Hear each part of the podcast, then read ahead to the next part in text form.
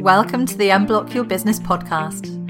I'm Abby Rogers, success coach, business coach, and hypnotherapist, and I help high achievers and business leaders master their subconscious habits for success, income goals, and above all, happiness. But success isn't just about mindset or strategy. It's about combining both and sealing the deal with a big dose of subconscious alignment because our subconscious holds the true key to unlocking our potential. Let's dive in and look at how you can show up bigger, better, and more uniquely aligned in life and business today. Hello, and welcome back to the Unblock Your Business podcast. Um, so, today I'm going to be talking about social media and whether it stresses you out. It certainly used to stress me out a lot in my business, and I know this is huge for lots of uh, people out there. It's just a massive subject, and I really, really love just helping people feel less overwhelmed and more in control about their social media habits. So, as I mentioned, I found it really overwhelming in the early stages of my business, and actually, for a long time, I felt really, really quite stressed out about it. Um, just wanted to run my business, didn't want to have this kind of constant need to show up all the time and be on social media and be active. So, although I would happily use it on a personal level, I just didn't really feel all that comfortable having to be out there and having to show up constantly. And it was just, I guess, a big drain. It just felt um, really hard work and a bigger part of my business than I really wanted it to be. But it is, at the end of the day, it's a pretty essential part of most businesses, right? Fairly unavoidable for most of us, at least in the short term and especially when we are starting out, when we're in those early stages, um, because the chances are we haven't really got the funds to pay a marketing team and outsource things. And actually, even if we had, um, that's often not a great idea because marketing really is all about building and evolving your brand. And it's all about that connection with people and having that kind of close personal touch. Um, and if we don't get that feedback and that first hand experience of what's really working for us, there can be a, a big disconnect there. So I think actually it's really important, um, especially in the early stages, to be involved in your social media and in your marketing and at, at the center of it, really. And although social doesn't have to be part of your strategy, it's obviously a great free way to spread the word about your business and and really grow your audience. So for many of us it's just par for the course. It's just a big chunk of our marketing strategy. And it really can be a big, big headache, um, as, as I have found and as lots of clients have found. Um, and it can be pretty all consuming, really. So I don't know whether you have felt that way. Um, so over the past couple of years, I've really I've moved my business online entirely and I've had to do a lot more social media work. And I've really developed some amazing insights into how you can manage social media better without compromising your business and without compromising yourself and feeling miserable about it, which is so important. Doing it in a way that is more effective, less of a drain on time, and less of a constant source of stress, but still really effective in terms of getting your content out there connecting and generating those leads and getting known. So I've recently done a really comprehensive training on this with my membership, the Aligned Mind and Business Academy, and they absolutely loved it. They found it was so helpful. Um, and it really, really changed the way a lot of them were working.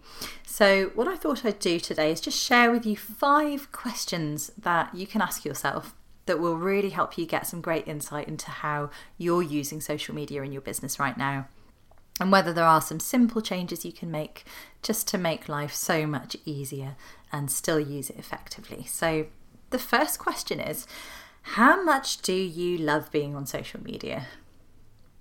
Big question. Now, it's really not a bad thing if you do really enjoy being on social media.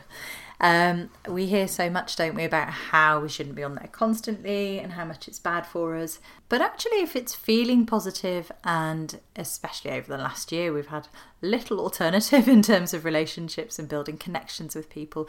And if you're getting a lot out of that, then there is nothing wrong with that at all. It's just moderating that, I guess, and making sure that there's a nice distinction between using it for business and using it for pleasure, and the two aren't getting kind of mixed up. because that's where I see a lot of people going wrong. So um, they'll jump on there to do something business related, get sucked into their, their friend's newsfeed, see a comment their friends put up, or feel they need to get involved on something that's happening. And um, before you know it, half an hour has gone by and you completely lost that time in your business.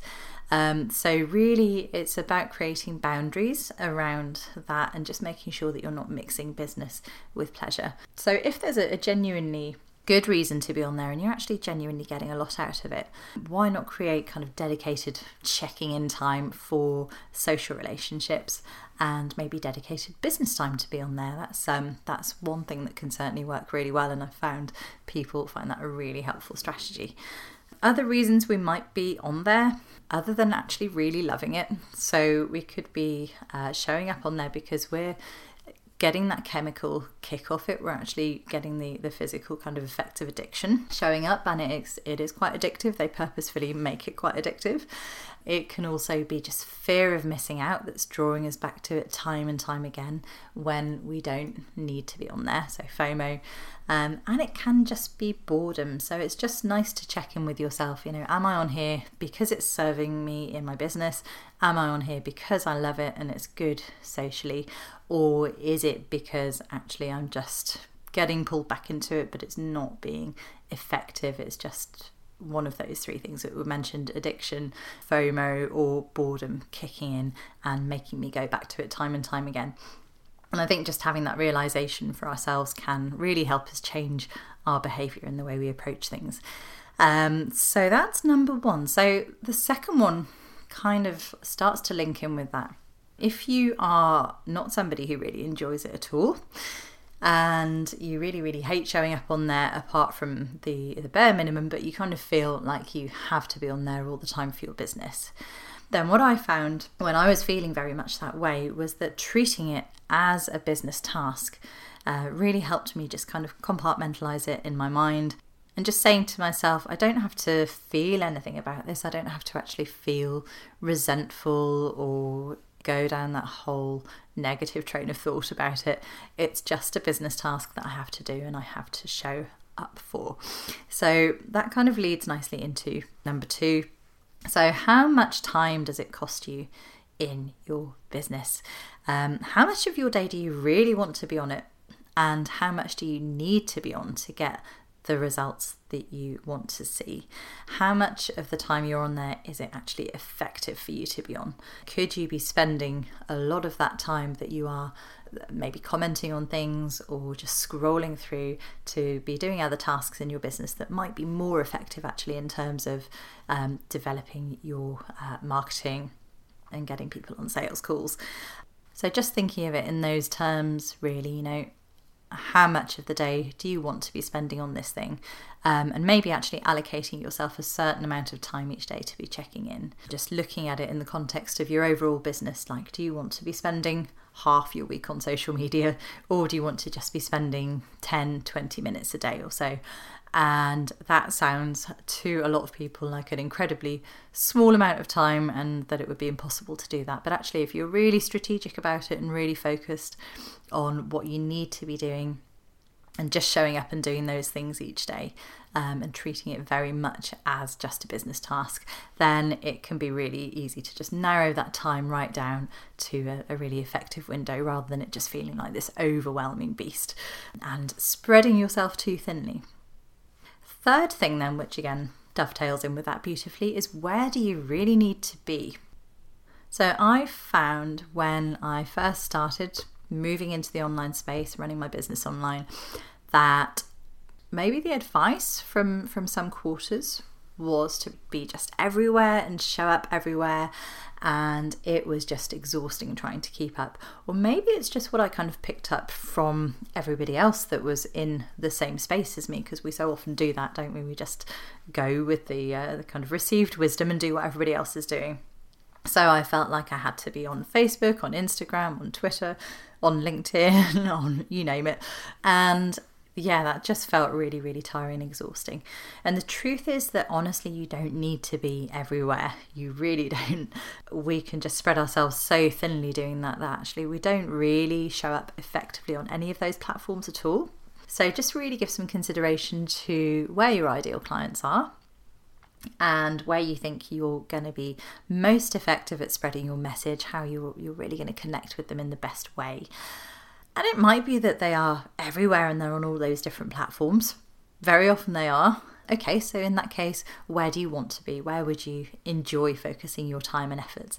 Because if you can show up in a way that uh, that really communicates that energy that you enjoy being there and you're really giving it 100% and this is your space and you you're just feeling really comfortable there then that translates so much in your posts and in that connection that you build with your audience. So, so much better to be in one or two places and do it really effectively rather than just being in five or six places and feeling absolutely exhausted and burnt out and resenting every second and not really connecting properly with anybody at all, um, or just having no life if you are connecting with all the people all the time.